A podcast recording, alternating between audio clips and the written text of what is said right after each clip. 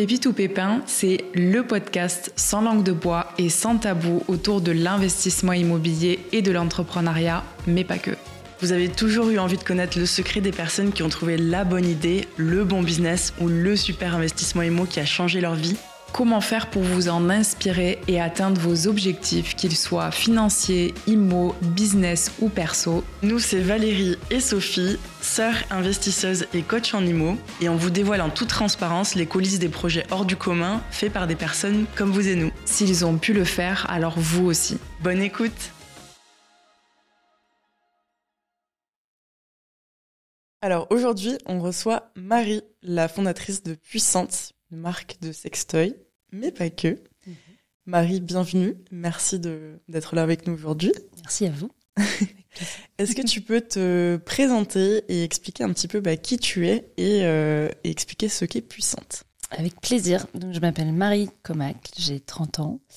Euh, j'habite à Aix-en-Provence et j'ai monté effectivement une boîte de vibro, euh, boîte de bien-être féminin, parce que j'ai toujours trouvé que c'était assez mal amené et que c'était très important pour les femmes de se masturber. Euh, parce que ça permet de se connaître, de savoir ce qu'on aime, ce qu'on n'aime pas, et ça permet de se sentir euh, bien avec soi.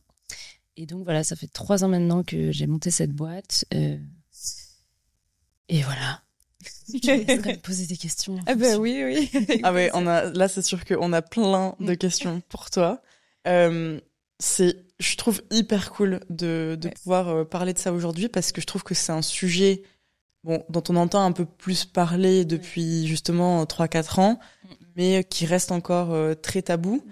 euh, où il y a encore pas mal de censure aussi au niveau du marketing, au niveau des réseaux sociaux. Donc il y a plein de contraintes que d'autres business et d'autres entrepreneurs n'ont pas forcément. Exactement. Donc du coup c'est hyper hyper cool de pouvoir parler de ça aujourd'hui. Euh, donc déjà, d'où t'es venue cette idée de lancer Puissante Et euh, parce que de base, t'étais salarié, t'as euh, fait des études dans dans ce domaine ou pas du tout? Enfin, dans ce domaine, il n'y a pas vraiment d'études en... Ouais, c'est ça, pas trop d'études. Si, j'aurais pu faire sexologue, mais... Sexologue, ouais. ouais. Non, j'ai fait une école d'ingé et une école de commerce. Et en fait, moi, j'ai utilisé un vibro, je devais avoir 17 ans, parce que j'avais regardé Sex and the City que ça m'intriguait vachement. Et du coup, j'ai acheté un vieux rabbit euh, rose, translucide, habillé, enfin, un truc euh, absolument affreux, mais qui est très efficace. Et du coup, j'en ai parlé euh, autour de moi. Et, et en fait, même une pote, elle me regardait très bizarrement. Elle se mais enfin, déjà, à quel moment tu décides d'acheter ça? Et en plus, elle se disait que jamais elle utiliserait ça. D'où cette idée. Et en fait, après, donc j'ai fait mes études, je suis venue à Paris, j'ai bossé un peu. Et ensuite, je suis rentrée chez mes parents en Bretagne et euh, je me suis dit, franchement, euh, en fait, j'avais fait donc six ans d'études et j'avais fait un stage en conseil j'avais bossé dans une start-up et les deux m'avaient absolument pas plu parce que je pense que le côté salariat me plaisait pas. Et je me disais, si j'ai fait tout ça pour ça, ça va être très très long en fait. 40 ans de ça. Et, euh, et j'avais encore toujours cette idée derrière la tête. J'avais participé à pas mal d'événements autour de la sexualité, etc. Et euh, je me suis dit, franchement, fais-le parce que tu vas trop le regretter. Et au pire, de toute manière, tu reviendras juste au même stade, euh, c'est-à-dire chez tes parents. Puis, très grave. Et du coup, euh, du coup, je me suis lancée. Donc, j'ai commencé à bosser dessus en octobre 2019 et on s'est lancé sur Ulule, donc une plateforme de, de précommande en janvier 2021. Ok. Et donc, du coup, quelle a été la démarche initiale quand tu t'es dit, OK, j'ai cette idée, j'ai envie de me lancer là-dedans? Euh, comment est-ce que tu t'y es prise? Est-ce que tu as lancé une, euh, enfin, un site? Est-ce que tu as commencé à développer des produits? Comment est-ce que est-ce que tu as dû lever des fonds euh, auprès d'une banque? Est-ce que tu as dû faire un crédit? Est-ce que tu as dû voilà, est-ce que tu as besoin de capital peut-être pour te lancer? Est-ce que tu as fait une étude de marché? Explique-nous un petit peu. Je sais j'avais beaucoup de questions. mais euh, quel a été ton, ton raisonnement tes, premières étapes peut-être du projet. Ouais.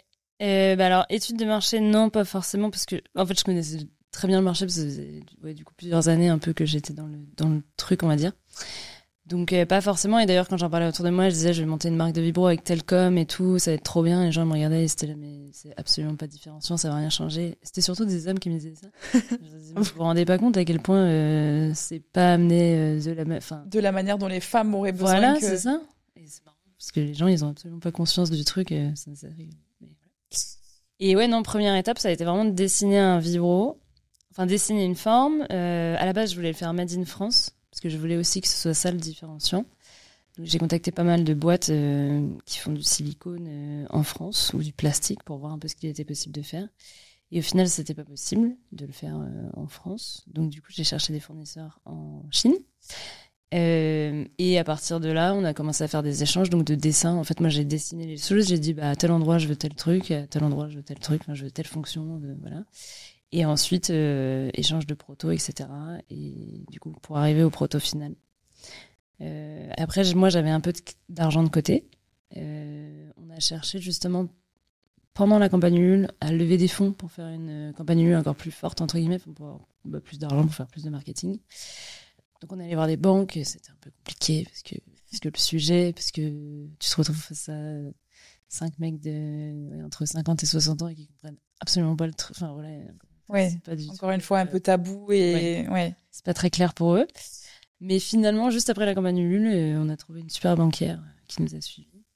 Une femme, donc Une femme, ouais. une femme qui a carrément compris le truc. Et, euh, et voilà, je pense que et, et du coup, euh, donc avant de lancer la première campagne, euh, c'était tes fonds propres en fait, il n'y avait pas de financement externe. C'était mes fonds propres et ceux de mon associé. Mais... Ok.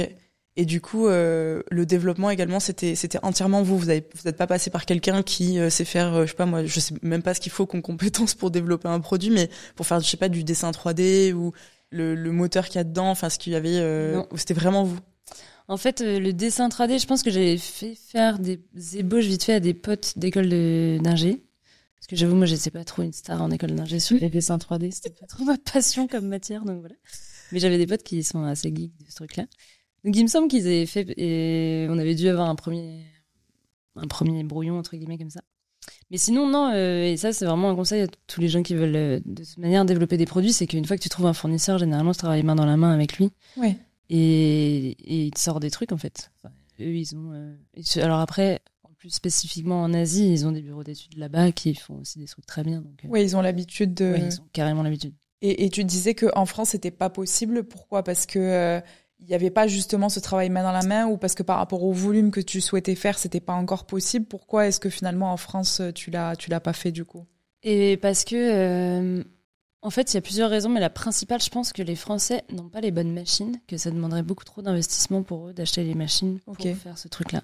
Et tu vois, on est passé à la télé, qui veut être mon associé euh, il y a quelques temps. Et suite à ça, on a été contacté par pas mal de boîtes françaises nous disant bah si venez chez nous, moi je suis sûre que c'est faisable et tout. Et donc on a parlé avec elles. Et au final, il n'y en a aucune avec qui c'est possible d'avoir ce rendu-là de silicone en fait, parce que nos produits ils sont hyper doux et, euh, ils n'arrivent pas à faire le même silicone en fait. Ok. De toute façon, dans enfin, les sextoys, 99,9% des sextoys sont fabriqués euh, en Chine, enfin en Asie. Ouais. C'est ouais.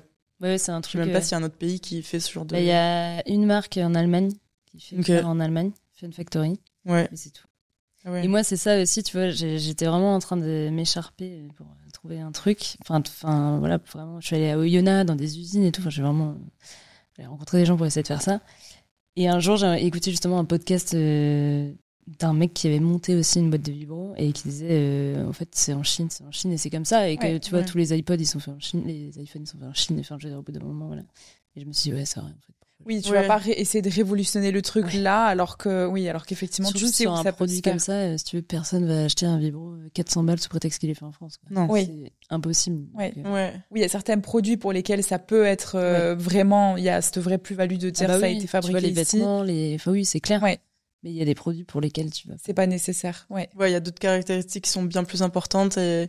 Et à un moment donné, s'il y a quelqu'un qui a un savoir-faire, enfin, au bout d'un moment, il faut, choisir le savoir-faire et il faut pas forcément jouer que la carte du Made in France parce que, comme tu dis, au bout d'un moment, ça, il n'y a pas que ça qui vend et surtout pour ce produit-là, les gens s'achètent plus pour le produit et pour euh, ce que ça produit derrière que juste parce que c'est Made in France. Donc, euh, absolument.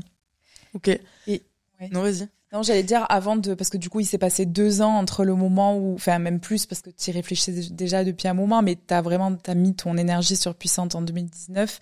Pendant ces deux années, outre du coup le, le, le travail autour du produit, euh, est-ce que tu as, du coup, tu nous disais un peu tout à l'heure, commencé à communiquer un peu mm. autour de, de ça Donc, tu as créé le, le, compte Instagram Puissante. J'imagine que c'est là où tu as commencé un peu à partager aussi et démystifier un peu et enlever les tabous autour de, de la sexualité. Oui, à fond. J'ai commencé le compte et je partageais pas mal de trucs autour de la sexualité, du féminisme, enfin de tous ces sujets-là. Et je teasais pas mal en disant ça va bientôt arriver et tout. Et c'était marrant parce que, enfin, c'est toujours marrant d'ailleurs. c'est rigolo parce qu'au début, la communauté, elle est vraiment hyper proche. Et tu vois, les gens, ils t'envoient des messages très facilement. Ce qu'on refait, on reçoit toujours des messages quotidiennement sur le compte, mais c'est moins, bah, c'est moins le début, quoi, et c'est moins, euh, tu vois, je sais pas comment dire, mais voilà. Mais euh, du coup, ouais, t'avais vraiment un engouement autour de, de ce produit qui allait sortir et tout, et c'était, c'était énorme. Nous, quand on a commencé à livrer, euh, tu vois, en mai-juin, je pense 2021, on a commencé à livrer les premiers produits, du coup. Et les gens nous envoyaient, j'attends le facteur avec impatience, machin. C'était comme des fous, et c'est trop rigolo, quoi. ouais. C'était assez énorme. C'est trop ouf. et J'allais dire, est-ce que là, hum, j'imagine qu'il y a aussi des, messages, des personnes qui t'envoient des messages après pour te dire euh, bah, l'utilisation du produit. Enfin, je pense qu'il y en a qui, qui devaient le faire. Est-ce que euh, tu as utilisé le retour de, de, des clientes et des clients sur les produits pour développer les, les suivants ou tu étais déjà sur d'autres euh, réalisation avant d'avoir le retour là-dessus? Non, ouais, on écoute vachement les clientes et les retours des clientes pour euh, trouver les produits d'après. Après, moi, le but, euh, ça a jamais été de faire une gamme de produits, de, je sais pas, 20 produits, par exemple. Ouais. Je pense que ça sert un peu à rien. Mais je dis ça, si ça se trouve dans 5 ans, il y en aura. thèse, non, en vrai, je pense pas. Je pense que là, on va en faire encore 2-3.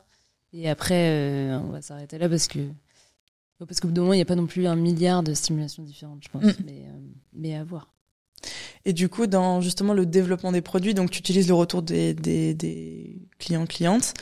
Euh, Est-ce que vous travaillez aussi avec euh, bah justement le bureau d'études de, de l'usine? Est-ce que vous travaillez avec des sexologues? Est-ce que vous travaillez avec différentes euh, personnes pour développer aussi les produits? Ou c'est vraiment encore euh, toi qui te charges de ça dans la boîte et, euh, et le retour cliente? C'est franchement principalement le moi qui dessine en fonction okay. des etc. et des retours clientes. Et après, encore une fois, main dans la main avec le bureau d'études en Chine pour les différents retours. Après, on les fait tester, bien sûr, un panel de femmes. Mais euh, on était allé voir au début des sexologues, etc., pour avoir des, un peu des avis, entre guillemets. Et tu vois, le coco, par exemple, c'est hyper intéressant, c'est que t'as le... Je suis vraiment stupide de pas en avoir hein, mais t'as un côté du coup succion, donc juste sur la partie externe du clitoris. Et après, tu peux le plier ou non pour pénétrer. Et ça, en fait, les sexologues nous disaient que c'était hyper intéressant parce que pour les personnes qui ont du mal justement avec la pénétration, tu peux vraiment y aller tout doux, entre guillemets. Enfin, tu vois, c'est vraiment un truc qui peut t'aider euh, à, bah, à, retrouver une sexualité épanouie parce que tu peux te servir de ça et que c'est vraiment un objet qui est très fin, en fait, euh. Mais après, on va, je pourrais pas dire que ça a été médicalement euh, créé parce que c'est mmh. oui. tu vois, on n'a pas créé ça comme ça. On a créé ça en se disant euh, en gros, tu as 85% des femmes qui ont euh, des orgasmes par stimulation externe du clitoris. Mm -hmm. Et du coup, tu en as 15% qui ont besoin de pénétration. Et du coup, l'idée, c'était de faire un truc qui puisse convenir au plus grand nombre. Quoi. Ouais. ouais. Oui, absolument. Euh, bon, du coup, tu disais donc c'est toi qui as continué à, à garder cette cette patte là euh, et, et de du coup de, de dessiner. Euh, sur le reste du développement de, de l'équipe, comment comment ça s'est passé? Parce que toute la logistique passe encore par la Chine. Est-ce que euh, tu as d'autres personnes ici qui, qui t'aident sur, euh, sur ce, ce, projet? Enfin, Comment s'est développée l'équipe aussi au fur et à mesure? Euh, bah, La première personne qu'on a employée, c'était une personne pour la communication, pour nous aider sur la communication, parce qu'il y a quand même pas mal de choses à faire. Ouais. Maintenant, on a, il y a cinq personnes qui bossent sur la communication, il y a deux personnes qui bossent sur le graphisme. Donc, tu vois, dès que tu sors un nouveau produit, il faut faire toutes les boîtes, tous les. normal. Et puis également pour tous les contenus Insta, etc., il faut que ce soit très joli et tout. Et après, on a une personne effectivement qui nous aide sur les achats justement avec la Chine, qui passe les commandes, qui, enfin, qui gère tout ça. Et ensuite, on a une personne, euh, deux personnes digitales qui s'occupent du site internet et okay. une personne qui est commerciale et qui développe euh, les points de vente. Ok. Parce que du coup, vous êtes dans des points de vente physiques également? Ouais. Ouais, okay. on est dans pas mal de points de vente. Hein. On doit être dans 150 boutiques, je pense, euh, un peu Génial. partout dans le monde. Ouais. Dans le monde? Ouais, c'est rigolo. Ah ouais, vous êtes en dehors de la France Japon. aussi? Mais non Mais, Mais c'est énorme. Et attends, comment ça s'est passé ça? Bah, Le Japon, c'est marrant, c'est eux qui nous ont contactés. Mais génial. Et ouais, ah oui, c'est assez énorme. Et après, non, on est, euh, tu vois, euh, on est en Belgique, Suisse, euh, ça voilà. Je pense qu'on a quelques, il y a quelques shops qui nous revendent en Espagne. On est aussi au Canada. Et du coup, c'est des shops, euh, c'est des shops indépendants ou ouais. c'est des chaînes euh, Non, c'est des shops indépendants? Bah, en France, tu vois, notre plus gros client, c'est Passage du Désir. Okay. C'est une chaîne. Et après, dans les autres pays, non, c'est que des indépendants. Ok. Et comment ça se passe ça? C'est vous qui avez mis en place euh, ce canal de distribution ou c'est vraiment eux qui sont venus vous chercher en disant ok, on, veut commercialiser votre produit, comment est-ce qu'on peut faire? Non, c'est nous qui allons le chercher. Ouais.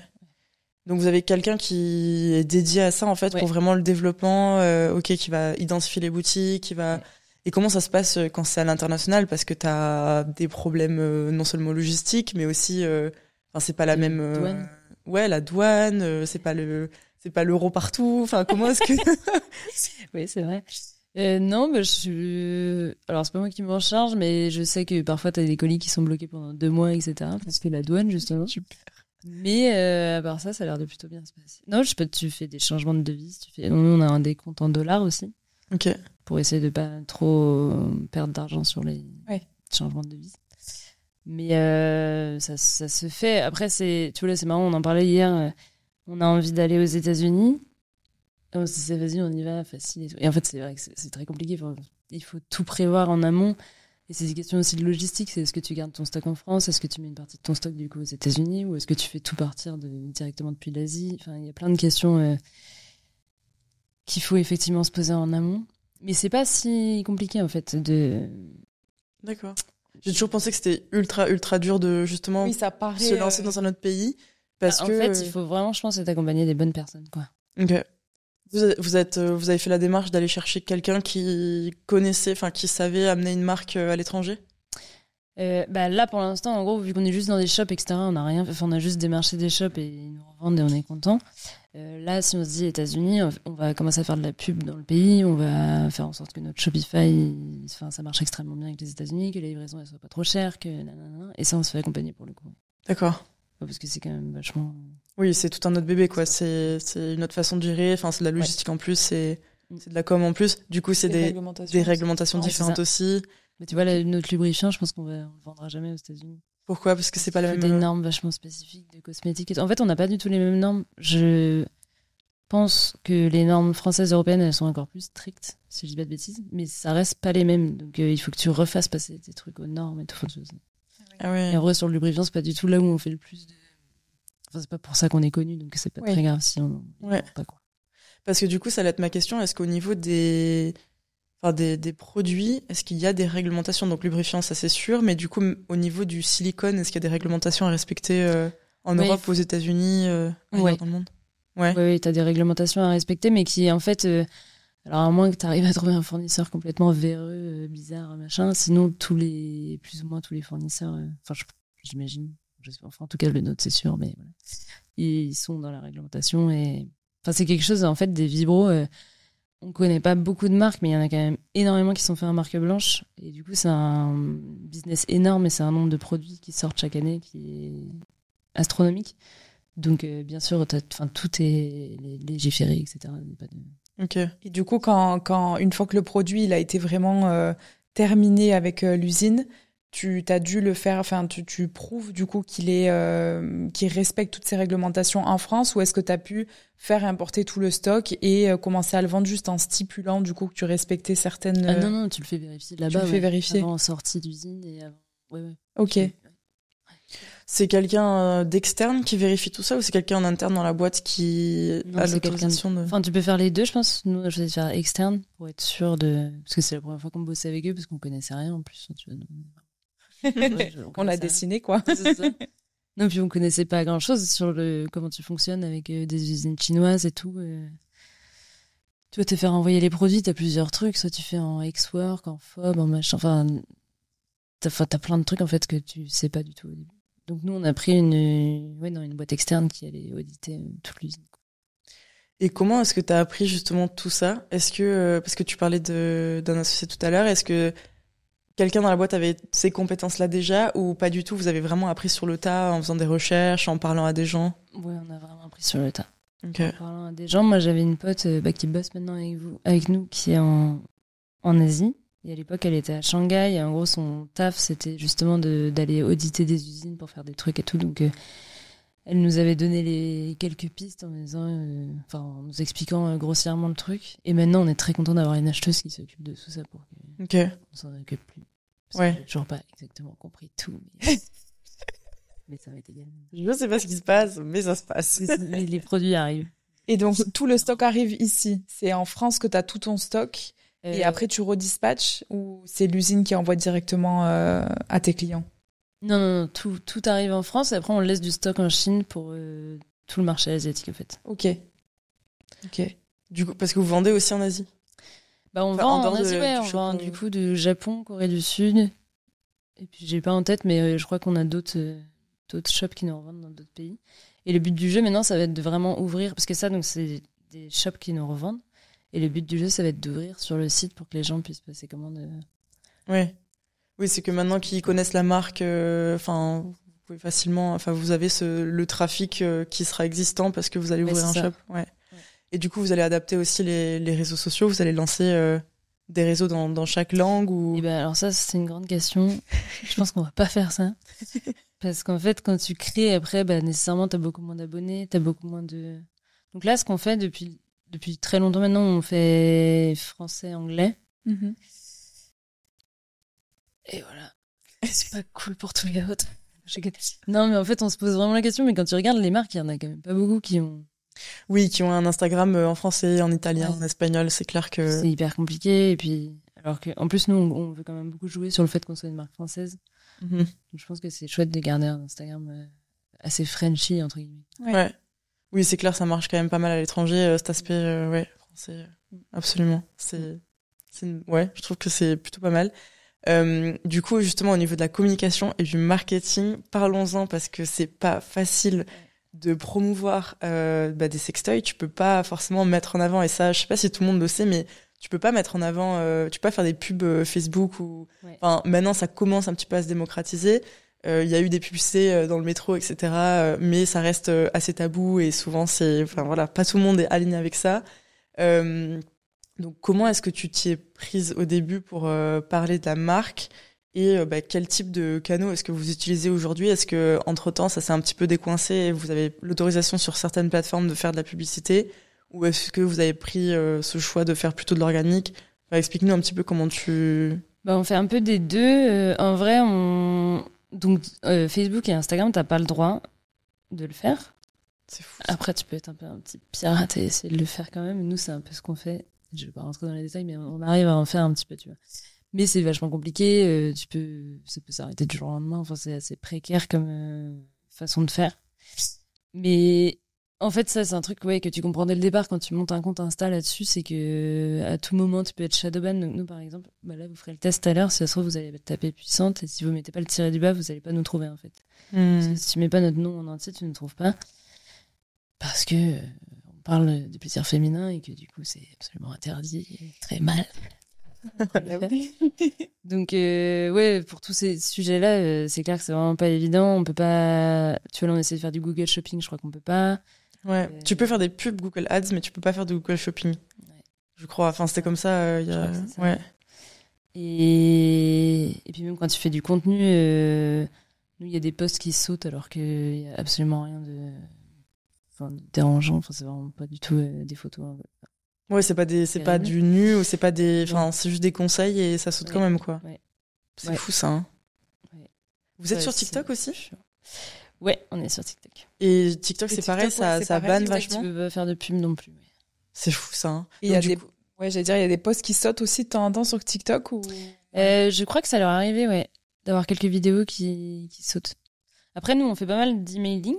Enfin, tu vois, on a une newsletter qui part toutes les semaines, qui marche euh, assez bien. Parce qu'on donne pas mal de conseils. Euh, on, on, fait les découvertes de la semaine, donc on va te parler de trois trucs qui se passent cette semaine et c'est assez sympa. Mais euh, sinon, ouais, non, tout ce qui est euh, payant, euh, c'est pas le, c'est pas le plus évident sur ce type de produit en tout cas.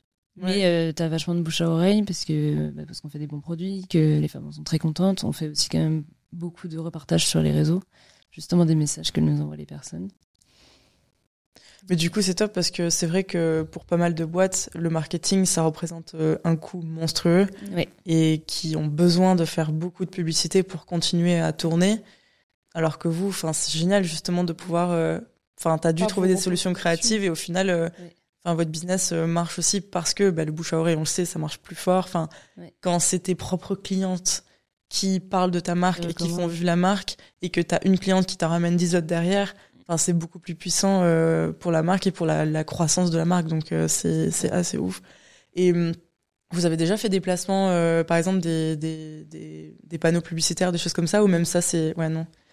Ça, on pourrait le faire, mais on l'a encore jamais fait parce que bah, pour parler avec pas mal de boîtes, quand même, euh, dans ce milieu ou non d'ailleurs, elles nous disent que le métro, en fait, c'est c'est pas. Enfin, t'as pas un ROI de fou, tu vois. Ça te fait pas mal de notoriété, mais tu vas pas forcément beaucoup vendre. Et aujourd'hui, je pense que.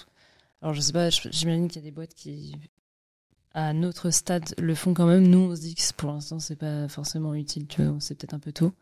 Et puis, on n'a pas plein de cash, en fait. Tu vois, nous, on n'a pas de levée d'argent. Notre boîte, elle est rentable et elle marche très bien.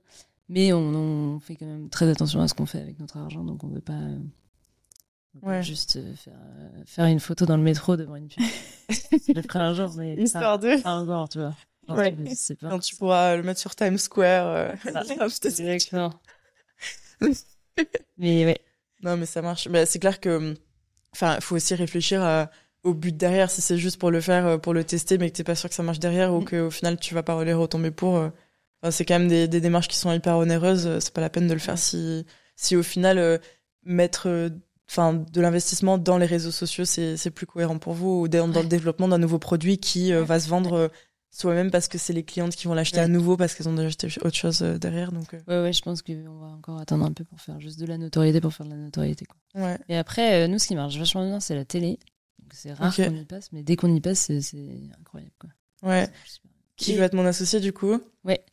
Et, et comment ça s'est passé justement ça? Est-ce que c'est vous qui avez démarché? Euh... bah, C'était à peu près toujours à la même époque, je pense, sur LinkedIn. ils disent on cherche des boîtes et tout, et postuler. Et donc on a postulé. Puis voilà, on est arrivé. Et du coup, ça, va pas passé comme, euh, comme prévu, non? Non, pas trop, non. C'est le moins qu'on puisse dire, mais non, euh, ça s'est pas très bien passé. Euh, C'était assez compliqué, mais au final, on était très contents parce que, bah déjà, on a eu des retours assez incroyables. Franchement, on avait, je sais pas, on a eu des, des centaines de messages de gens nous disant mais ces gros boomers, ils ont rien compris, bravo pour ce que vous faites et tout. Enfin, C'était trop rigolo.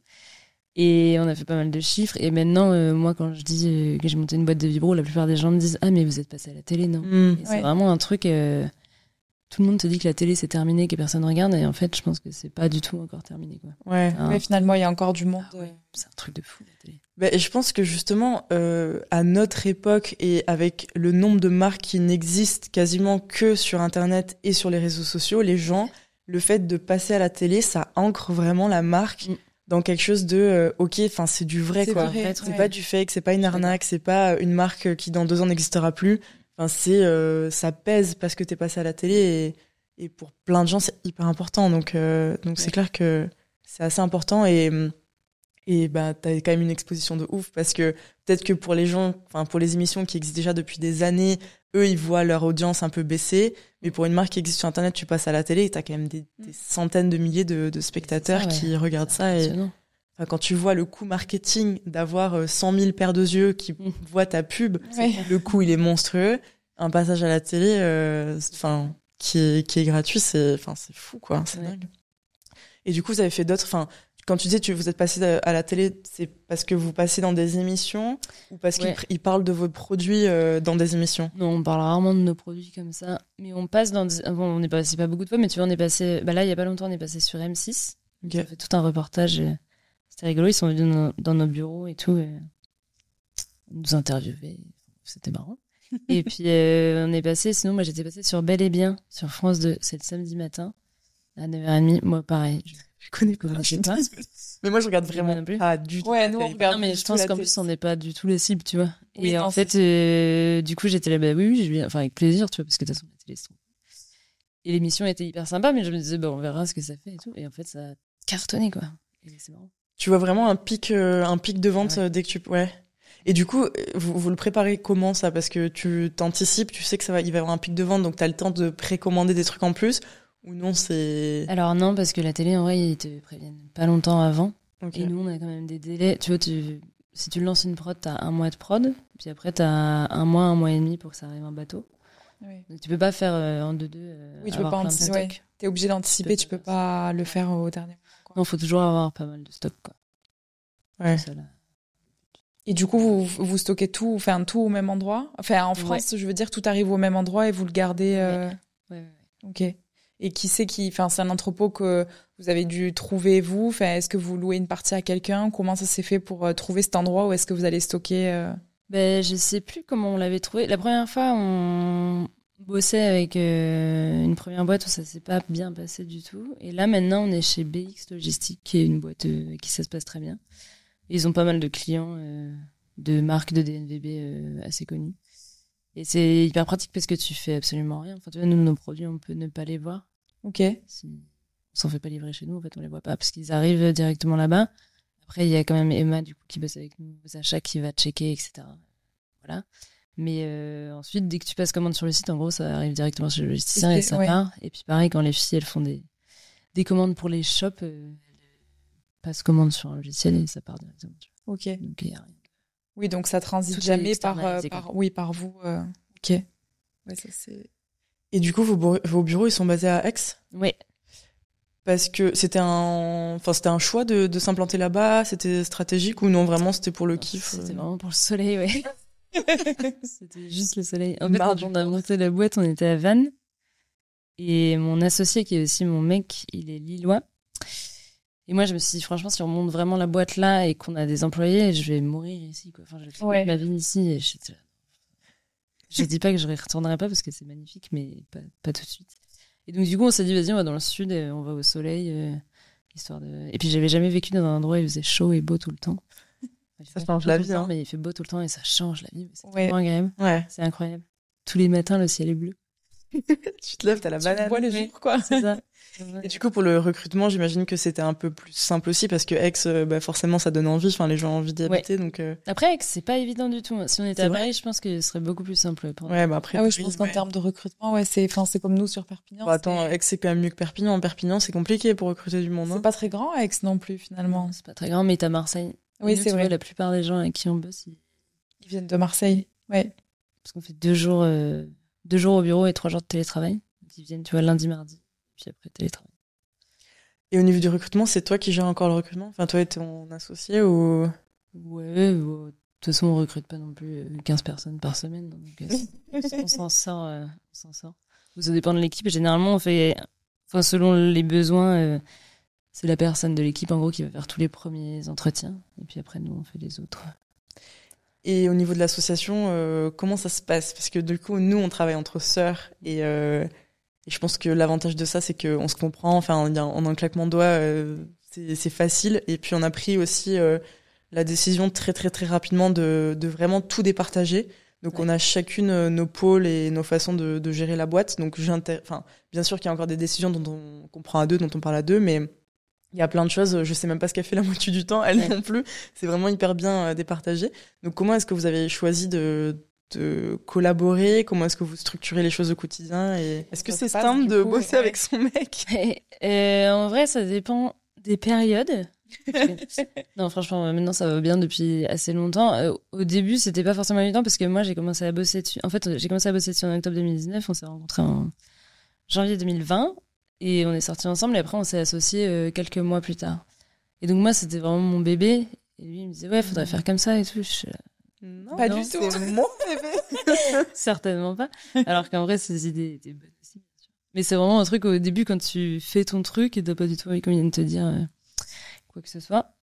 Donc ça, ça a été un peu, enfin voilà, le euh, fait de de se mettre à deux dessus et effectivement de se dire, bah toi tu fais ça, moi je fais ça, etc. Euh, c'était pas forcément le plus évident, mais maintenant ça se passe super bien parce que, bah, parce que ça fait longtemps qu'on le fait, qu'on a vraiment déjà chacun notre place et puis je trouve ça hyper chouette parce que vu qu'on a une équipe, euh, on a deux manières. Euh, euh, on n'est pas complètement différents, mais quand même un peu, tu vois, de manager et tout. Donc, moi, il y a des choses que je peux dire aux gens. Je sais que ça va très bien passer.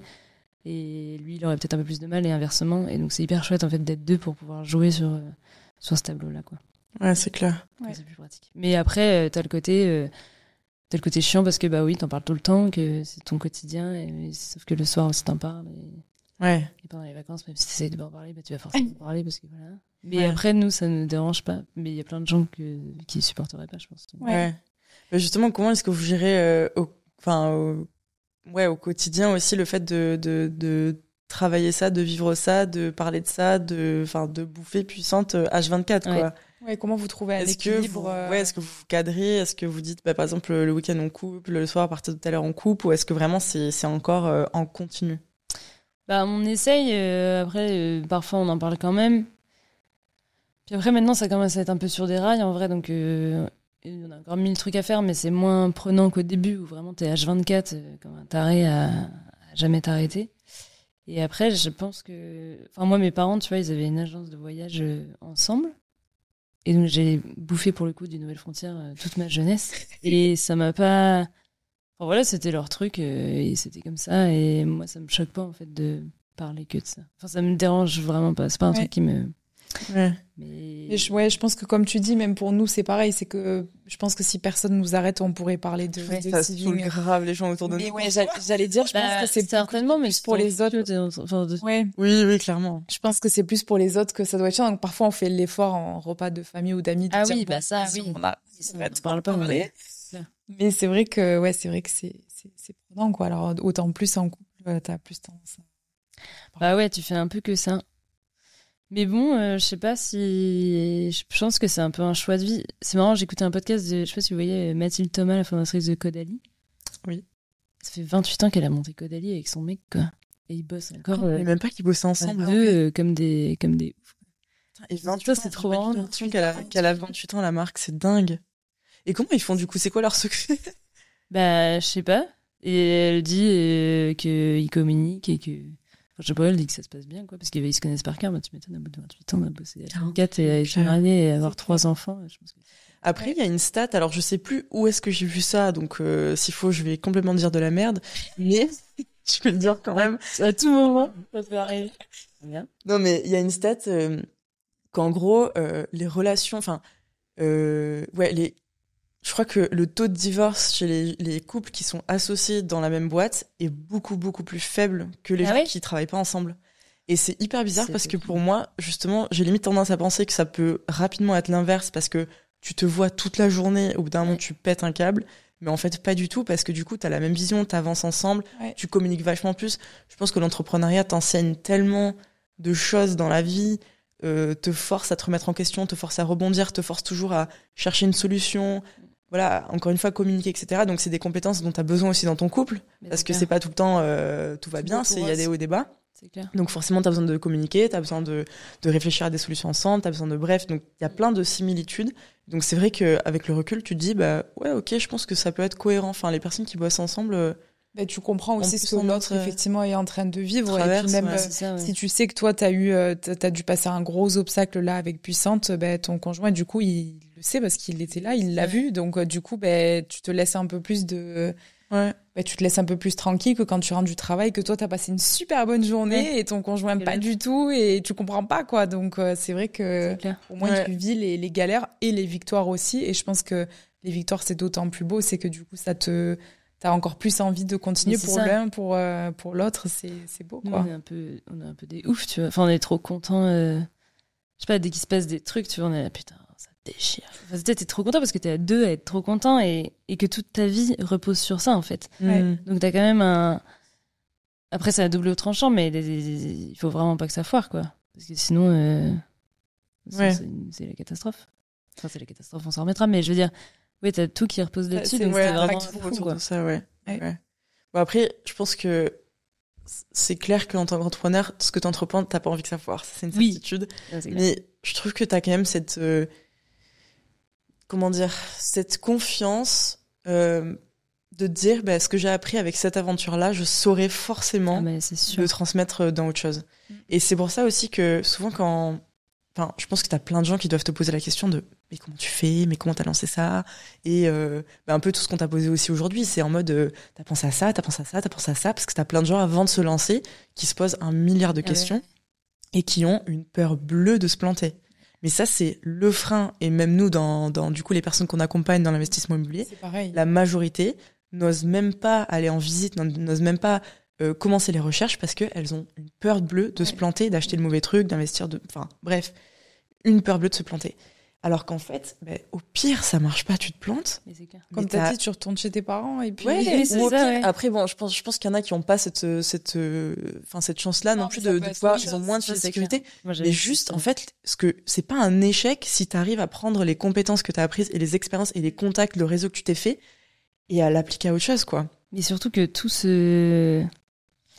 Enfin, moi, ce qui me fascine, c'est que pendant longtemps, je me suis dit, ouais, euh, par, exemple, je me disais, puissante, j'aurais dû le monter bien avant. euh, parce que c'était vraiment pas évident. Moi, quand j'étais chez mes parents, justement, euh, enfin, t'es vraiment, tu vois, tu te dis, tiens, j'ai fait tout ça, et en fait, ma vie, elle va être horrible, quoi. Et c'était super dur, vraiment.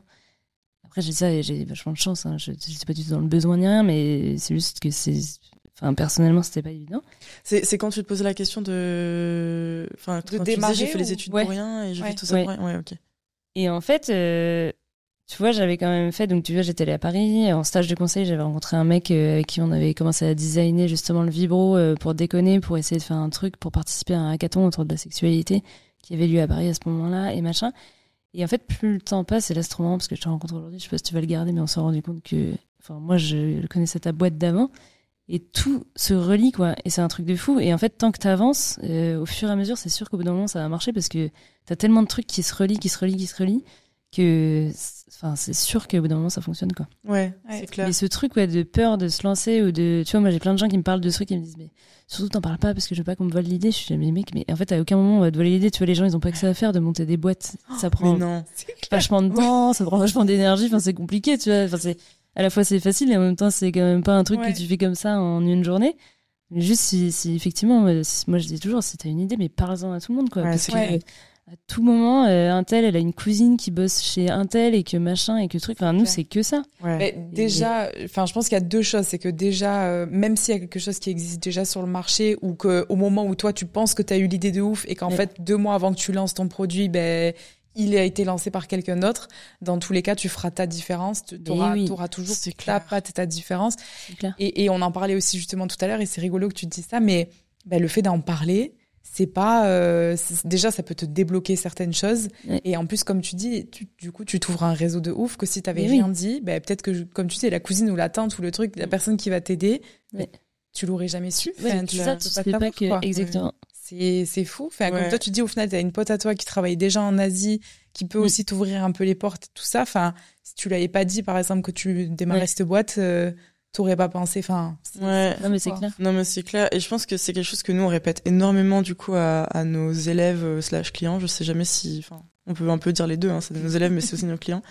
C'est euh, justement, on a tous beaucoup plus de réseaux que ce qu'on ne pense parce clair. que bah, peut-être que tu connais pas la personne directement, mais tu connais un tel qui connaît un tel qui connaît un tel, et c'est parce que t'en as parlé que tu, enfin, la personne chez la personne, ça va faire tilt dans la tête. Ouais. Ouais. Et aussi, comme tu dis, d'en parler, il faut, enfin, personne va te voler l'idée, et même Mm. si on te vole l'idée, enfin, nous, des formateurs dans l'immobilier, on est, c'est pas révolu- révolutionnaire, c'est pas Ouais. euh, nous qui avons inventé ça, pas du tout. Mm. Ça existait déjà bien avant qu'on se lance, mais euh, et les sextoys aussi. Bah bien sûr. Mais tu développes les sextoys à ton image, tu, tu, dé- tu développes ton pro- produit.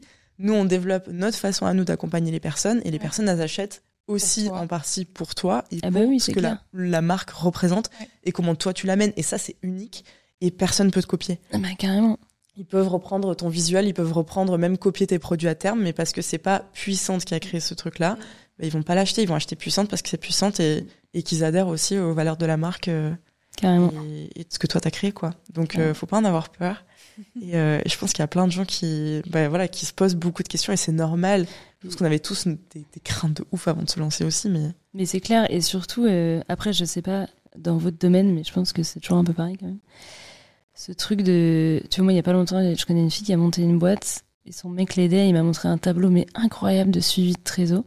Et je disais, mais, mais il est trop beau ton tableau, mais pourquoi t'as fait ça Tu vois, vous même pas commencé à vendre. Même moi, ça fait trois ans qu'on existe, on fait plusieurs millions d'euros de chiffre, j'ai pas un tableau pareil, tu vois, pour suivre mes trucs. Et en fait, ce truc aussi de vouloir absolument que tout soit nickel avant de. Mm. Et mais ça ne sert absolument à rien. Enfin, Ouais. moi, le premier truc, c'était juste de commencer à vendre des produits. Et puis après, on allait voir le reste, ce qui se passait, tu vois. Et vous, j'imagine que bah, c'est pareil. Ce que tu disais, le premier truc, c'est d'aller visiter. Ou c'est de. Enfin, je sais pas, il y a une première Ouais. étape à faire. Ouais. Et ça sert à rien de se poser mille questions avant ou d'essayer de créer, je sais pas quoi. euh, enfin, Bah, de- t'obtiendras jamais le. Enfin, nous, quand on a démarré, il y a tellement de choses qui qui sont pas du tout comme elles sont aujourd'hui. Et, et c'est un mindset qui est complètement différent. On, on a eu des personnes dans l'équipe aussi et on leur demandait de faire un truc et, et peut-être qu'une semaine après, tu te dis, bon, ben, en fait, il faut le changer, mm. mais je comprends pas pourquoi. Mais c'est pas une perte de temps, ce que tu as fait. Et ça nous a permis de voir que, en fait, ça, ça fonctionnait pas. Euh, ou le tableau, peut-être que demain, il ressemblera pas du tout à ce qu'il a dessiné à la base, parce que euh, tes, tes, tes, besoins changent, parce que ton fonctionnement change, parce qu'il y a les gens qui rentrent dans l'équipe et que eh ta ben communication, elle doit évoluer. Donc, en fait, euh, il y a un truc que toi, tu dis assez souvent par rapport à ben, enfin, si t'as pas honte du premier. J'allais le euh, sentir, je me connais tellement bien. Et le, si t'as pas honte du premier euh, brouillon, on va dire premier dessin ou premier contenu, produit, produit peu importe. Euh, si t'en as pas honte, c'est que tu t'es pas, enfin voilà, tu t'es pas lancé assez tôt, quoi. Enfin, c'est que ça. Je vais la refaire. Vas-y. Si t'as pas honte, mais... si t'as pas honte de la première version de ton produit, tu t'es lancé trop tard. Tu t'es lancé trop. Ah voilà. C'est tout. Bon, bref. C'est pareil. On a compris l'idée dans le sens où, pareil, nous, quand je repense aux premiers réels qu'on postait, c'est rigolo parce que hier, on a re-regardé un peu les premiers réels et tout ça. Et en fait, aujourd'hui, on en rit vraiment. C'est normal. Oui, mais c'est normal. Ah ouais. Et, mais juste à ce moment-là, on l'a fait et euh, il y a plein de gens qui nous disaient, qu'est-ce que vous faites sur les réseaux? Parce que nous, c'était vraiment les réels à l'époque où tu sais, tu dansais un peu dessus et tout ça. ça se fait un peu moins aujourd'hui, tu vois, mais aujourd'hui, c'est vraiment les phrases motivation. Nous, c'était genre, tu dansais sur tes réels. Et les gens, ils nous disaient vraiment, mais qu'est-ce que vous faites sur les réseaux, tu vois?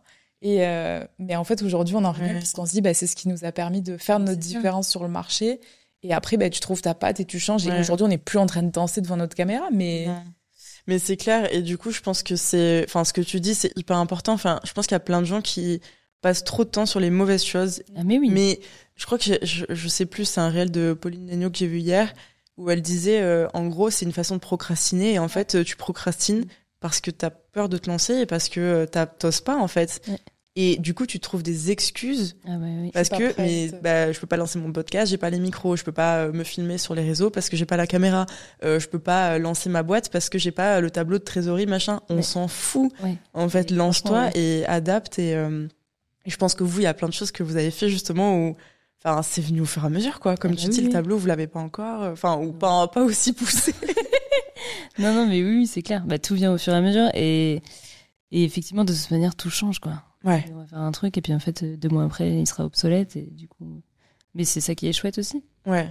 Ouais, c'est clair. C'est, enfin, moi, je vois ça plutôt comme une, enfin, comme euh, notre outlet un peu créatif aussi. C'est en tant qu'entrepreneur, bah faut toujours rebondir, faut toujours réagir, faut toujours recréer les process, les machins. Il y a tout qui change tout le temps, mais c'est ça qui est aussi excitant. Et en fait, si tu bloques trop sur, euh, faut que ce soit parfait avant que je le sorte, il euh, y a rien qui avance. Quoi. Ben, en fait, tu sors jamais le truc. Quoi. Ouais, c'est clair. Et hum, est-ce que vous avez rencontré justement des, enfin des choses qui ont changé trop rapidement ou des remises en question ou des choses où tu t'es vraiment dit waouh, enfin là ça va trop vite ou non justement ça avance pas assez vite ou ça vraiment je sais même pas comment m'adapter à ça. Enfin, est-ce que vous avez eu des ouais, des grosses remises en question euh, depuis le début ou non, c'était genre en mode vraiment fluide et t'es dans le train, ça avance, tu réfléchis pas trop à comment ça. non, si, j'imagine qu'on en a eu, euh, j'en ai pas comme ça là. Mais. Euh... Ouais, rien qui t'a choqué, enfin rien qui t'a traumatisé en tout cas. Bah, moi, je... non. Enfin, c'est un peu. Il y, a, il y a plein de trucs qui sont je vais pas, je vais pas réussir à formuler ce que je veux dire. Aucun challenge, tout roule. Non, c'est très simple. Non, non, pas du tout. Euh, c'est. Euh, mais ça répond pas à ta question en fait. Non, mais c'est pas grave, tu peux. Enfin, si t'as autre chose à. Ouais, tu peux formuler autrement, partir sur autre chose. tu peux formuler ta propre réponse. ouais, c'est vrai. Non, moi, il y a un truc qui me. Mais là, j'ai beaucoup moins. Alors, je vais recommencer parce que c'était moi le mon problème c'est la comparaison. Enfin c'était la comparaison. Hmm. Maintenant j'y arrive mieux parce que je suis sur Instagram avec un compte perso et que je suis abonné à personne avec qui je pourrais me comparer. en l'occurrence j'ai acheté une maison il y a pas longtemps donc en fait je suis abonné que à des trucs de déco donc ça me passe le temps et ça me fait du bien de regarder des trucs de déco et ça me donne des idées. Mais avant je me comparais à toutes les entrepreneuses quoi. Hmm. Et c'était euh, absolument horrible et en fait c'est marrant parce que tu t'en rends pas compte mais que quand même tu te compares et que du coup tu deviens cinglée. Enfin, moi, j'étais un peu une complètement cinglée. Et ça, c'est un truc, euh, je trouve, auquel il faut faire vachement gaffe, surtout quand tu te lances, parce que j'imagine que du coup, tu regardes euh, forcément aussi l'autre meuf qui se lance dans tel domaine et que machin. Enfin, j'imagine que tu te, tu te, compares encore plus parce que t'as peur ou parce que t'as pas assez de followers par rapport à l'autre ou parce que voilà. Et je pense qu'il faut faire très attention à ça. Ouais, absolument. Et comment t'as réussi à t'en détacher, tu dirais maintenant, parce que tu regardes euh, franchement, j'ai fait de l'autruche, quoi. Ah oui.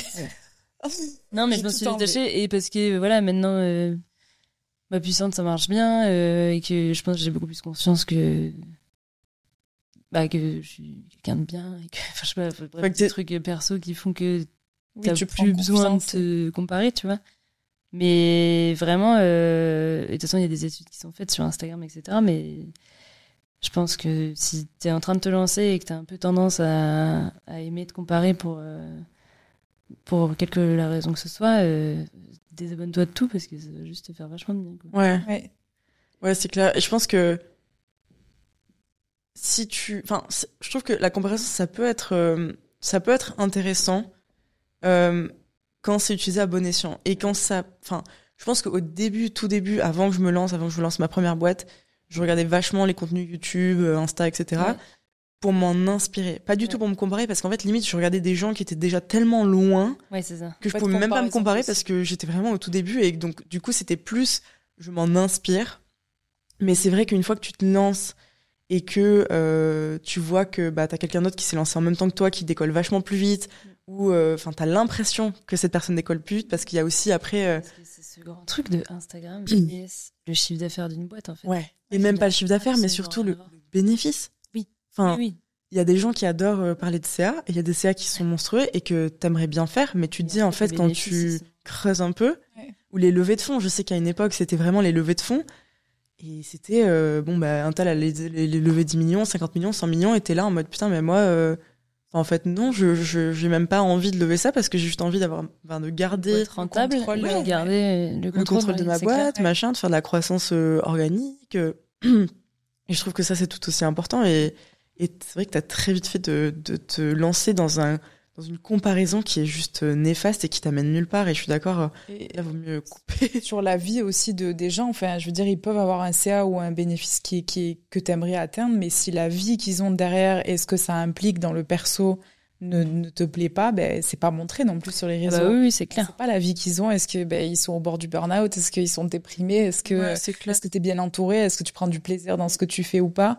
Euh, donc, je pense que ça, de plus en plus, on est quand même, euh, un peu plus conscient aussi de l'importance de, de, ça, ouais, de moins se comparer, de d'avoir plus, euh, ouais, de, de, mettre du sens dans ce que tu fais aussi au quotidien, quoi. C'est clair. Mm. Après, c'est clair que c'est pas un exercice facile. Enfin, je pense que c'est très humain de, de, se comparer, à l'autre et, et de tomber euh, malheureusement dans le côté un peu négatif euh, de la comparaison.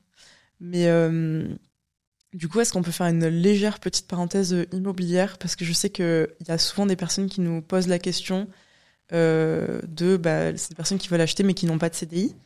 Et du coup, comment est-ce que tu as fait toi pour euh, acheter? Est-ce que euh, la banque euh, t'as pu acheter parce que ta boîte avait déjà trois bilans? Est-ce que ça a posé problème ou non pas du tout Si, en vrai, si on avait voulu acheter un an plus tôt, on n'aurait pas pu, je pense. Ouais. Nous, on a deux bilans. Et la banque a bien voulu nous suivre parce que bah parce qu'ils commencent à bien nous connaître, qu'on a déjà un prêt chez eux avec Puissante qu'on s'entend très bien avec elle et qu'elle nous a fait passer dans ces petits papiers, quoi. tu sais, je crois que les banques, ils ont un truc au-dessus qui valide le dossier ou pas, et elle, elle nous a fait valider. Euh, enfin, en gros, si on n'était pas c'est pas qu'on soit pote avec elle, mais bref. voilà, euh, effectivement, ça aurait été plus compliqué. Et nous, tout le monde nous avait dit, euh, de toute manière, ça sert absolument à rien de visiter des maisons parce que vous pourrez pas vu que vous avez pas trois ans de bilan. Et au final, ça a quand même marché. Mais franchement, parce qu'on s'entend bien avec elle. Je sais pas si effectivement, quand c'est quand t'es pas en CDI, ce truc des trois ans, moi j'en ai aussi beaucoup entendu parler, donc je sais pas si. Ouais. Non, après c'est. Hum, Mais c'est une, ouais, c'est vrai que c'est une généralité. Enfin, c'est ce qui, c'est la première chose que vont dire les banquiers en soi. Peut-être que ta conseillère, c'est le premier truc qu'elle aurait dit aussi si elle connaissait pas euh, les antécédents. Mais c'est ce qu'on essaie d'expliquer aussi aux gens qu'on accompagne, c'est que si t'es à ton compte et que tu as un profil qui est assez euh, stable, on va dire, ou que tu as ta boîte là-bas et que tu peux montrer, bah oui, j'ai que un ou deux bilans, mais voici ce que je fais, et vous me connaissez. ça marche. Et ça, ça marche du coup. Donc c'est vrai que si, si tu si arrives de nulle part et que tu te dis, bah, je suis à mon compte, j'ai euh, deux bilans, ben le premier qui te connaît pas, il va peut-être te dire, bon, ben allons un peu plus en profondeur dans le dossier. Mais, euh, mais c'est vrai qu'une fois que tu connais, euh, enfin voilà, une fois que tu as un conseiller en face qui comprend ce que tu fais, comment marche ton business, qui le voit déjà depuis deux ans, c'est quand même un peu plus rassurant, quoi. C'est clair. Ouais, c'est clair. Après, ça dépend du business aussi. Enfin, ça dépend Ouais. de ta profession, quoi. Bien sûr. Tu vois, ma cousine, elle est kiné, elle a emprunté, elle avait passé trois bilans, mais. Mais ça pose aucun problème. quoi, Ouais. sais très bien Tu sais, tu sais que tu auras toujours du temps. principe, il va pas se passer grand Voilà, dans le médical et tout, tu, tu te doutes qu'il y aura pas de, il y aura Ouais. pas de souci, quoi. Bon, après, dans les sextoys, il y aura toujours du taf aussi parce que. Ouais. Non, mais c'est vrai, enfin, je veux dire, il y a la douleur savant et le plaisir savant aussi. Donc, euh, enfin, ça reste un besoin naturel et ça reste euh, quelque chose. Enfin, je pense que. Je pense même qu'à terme, et je pense le problème c'est que c'est pas encore dans, dans, dans la mentalité de beaucoup de gens, mais, euh, mais je pense que c'est un créneau qui sera encore plus développé dans les années à venir parce que ça va rentrer littéralement dans, dans le, le bien-être personnel, quoi, dans Mm. le, Bah, c'est clair, ouais. enfin ouais dans genre la santé en gros Ouais. je pense que ça fait partie genre c'est comme la méditation et le yoga enfin la masturbation ça fait partie de prendre soin de soi et prendre euh, et genre limite euh, anticiper genre des, des, des, des dépressions des burn-out des maladies des enfin bref Et oui, oui. hein. Et de toute façon, on le voit, euh, t'as des médecins, tu vois, qui le, pas qui le prescrivent, mais qui, qui, quoi, incitent, ouais. euh, Ouais. vraiment à utiliser des vibros et tout pour euh, aller mieux, quoi. putain t'imagines un médecin qui prescrit un vibro? Ce serait trop stylé. Mais il y a une fille en vrai qui nous a envoyé son ordonnance et c'était marqué un coco. Mais la médecin elle met ça pour déconner, tu vois. mais non C'est pas vrai, mais. Enfin, elle a quand même mis ça, quoi. C'est énorme Ouais. parce que euh, là aujourd'hui ouais non il n'y a pas de vibro vendu en pharmacie ça n'existe pas Euh, si, nous, on est dans certaines pharmacies. C'est vrai? Ouais. Génial. Oui, oui, ils commencent à s'ouvrir là-dessus. Et après, dans les pays, euh, tu vois, il me semble que c'est en Suède où tu as certains vibros qui sont remboursés. J'allais dire dans les pays nordiques. mais putain ils sont tellement plus avancés Bah oui, oui. Mais c'est génial. J'espère qu'on verra ça en France un jour. Ah ouais, il faudrait vraiment Ouais. qu'on prenne un peu est. de. On n'y est pas. Mais oui, oui, euh, peut-être qu'un jour, euh, ils se détendre là-dessus. Mais c'est chouette. Et euh, du coup, ça me, ça me refait penser à ce dont on a parlé tout à l'heure euh, et du coup votre euh, expansion aux États-Unis.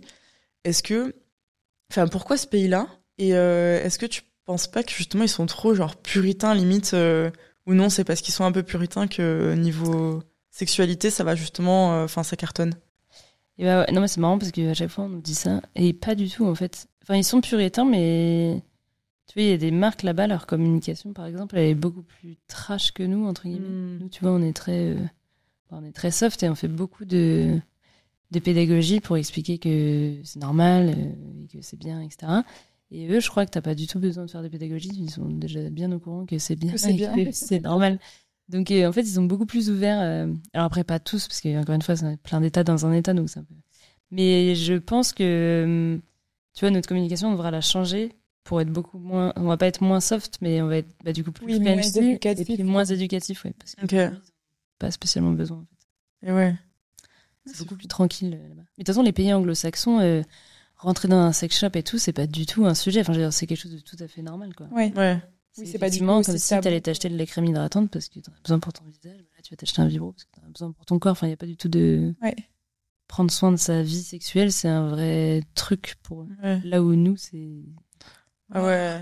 Mais même encore aujourd'hui, enfin, c'est vrai que, enfin, il y a a encore des gens pour, pour qui les sextoys, c'est, ah, ah, ah, c'est rigolo, c'est tabou, c'est, comme tu dis, tes copines au début, enfin bon, après Ouais. c'était aussi un peu plus jeune, mais euh, mais il y a ce truc de, tu sais, tu vas prendre un peu la température avec tes potes. De, vous avez déjà utilisé un vibro? Genre, il y a plein de filles à qui ça arrive. Moi, j'ai des potes encore qui me posent la question. T'as l'impression qu'elles te, te demandent ça avec des pincettes. T'es là, ben ouais, ouais, il y a pas de souci. euh, même euh, tout à parler, fait de- normal. parler de masturbation, parler d'orgasme, c'est, c'est Ouais. genre ultra tabou. Enfin, ça commence à se libérer un peu, mais c'est vrai que t'as encore des, enfin, il y a encore des nanas à 25 ans qui, qui n'ont jamais eu d'orgasme, qui n'ont jamais Oui. parlé d'orgasme, qui pensent que c'est tout à fait normal de, enfin, qui limite pensent que l'orgasme c'est genre, euh, c'est, un mythe quoi, que ça n'existe pas. Et, euh, et c'est juste, enfin, c'est juste ouf. Je, je pense que c'est, limite pas normal qu'on n'en parle pas, pas encore assez, assez, ouais. quoi. Ouais. Faut que ce soit plus ouvert. Faut que ce soit enseigné à l'école, pas enseigné à l'école, ça serait hyper chelou. Mais en mode que ce soit plus courant, euh, enfin, que ce soit plus courant. Ouais. Est-ce que du coup vous êtes dans des démarches euh, d'éducation euh, avec d'autres, enfin, des médias par exemple, ou des, des, des- d'autres Bon, on sources? fait, tu vois, on avait fait une interview par exemple avec Brut, Ouais. qui avait été pas mal visionnée. Mais après, non, non. On fait pas spécialement. Euh, un moment, on s'était dit. Enfin, il y avait des gens qui nous avaient dit justement, vous devriez aller faire des interventions, tu vois, dans les lycées, dans les trucs comme ça. Mais je sais pas trop. Je trouve que c'est pas trop notre place. Parce qu'ils sont quand même jeunes dans les lycées. Et bien que, effectivement, ce serait hyper cool qu'ils soient beaucoup plus éduqués à ça, je pense que c'est pas forcément à nous de le faire. Mais euh, franchement, enfin moi je le vois depuis le Covid, c'est incroyable le nombre de contenus maintenant qu'il y a euh, sur les réseaux sociaux par rapport à ça. Après, je sais pas parce que c'est toujours pareil, les jeunes, le problème c'est qu'ils regardent du porno, donc euh, ils ont ils sont très mal éduqués, mais ils ont aussi quand même accès à Insta et à des super comptes avec plein de plein, plein de choses différentes quoi. Ouais, ouais, c'est vrai qu'il y a pas mal de, de d'influence je sais pas comment tu les qualifies mais influenceuses euh, sexo ouais. sexo ouais qui parlent euh, très très bien de ça et, après maintenant t'as bon d'autres trucs je sais pas si c'est hyper euh, véridique mais t'as des séries sur Netflix aussi qui parlent un peu de plus de plaisir alors que enfin il y a il y a cinq ans en arrière trouver une série qui parle de, de sexualité sur Netflix c'était genre c'est pas possible. Donc non c'est très très cool de voir que tout bouge et c'est très cool de bah, de voir du coup des personnes comme toi qui participe à cette, euh, enfin cette éducation parce que c'est hyper important, donc euh, très très. On essaie. Hein. du coup, on arrive un petit peu euh, à la fin de cet épisode, mais avant qu'on se quitte, on a deux questions pour toi. la première, c'est est-ce que, est-ce que tu aurais une ressource ou une personne, alors je sais qu'on parlait pas du tout de, de comparaison, mais quelqu'un qui serait aussi dans une bienveillance, quelqu'un que, que tu aimerais partager avec nous, qui pourrait venir sur ce podcast ou, ou un livre ou quelque chose. Euh, une ressource, euh, quelqu'un, une quelque ressource chose. Euh, qu'on pourrait conseiller, qu'on pourrait mettre en euh, Moi, je parle souvent d'un livre qui s'appelle Anna, et c'est l'histoire d'Elena Rubinstein. Je sais pas si vous voyez, c'est une marque de cosmétiques. Euh, et bref, c'est un bouquin. Et moi, j'ai lu ce truc-là, et c'est vraiment ça qui m'a donné envie de monter puissante aussi. C'est une jeune et il lui arrive plein de trucs et elle monte cette boîte et elle enfin c'est un putain d'empire donc nous on connaît moins maintenant parce que la marque est assez âgée entre guillemets mais elle a monté un empire euh, monstrueux elle toute seule et c'est un exemple incroyable cette femme donc ça c'est une autobiographie du coup? Non c'est romancé euh, ah.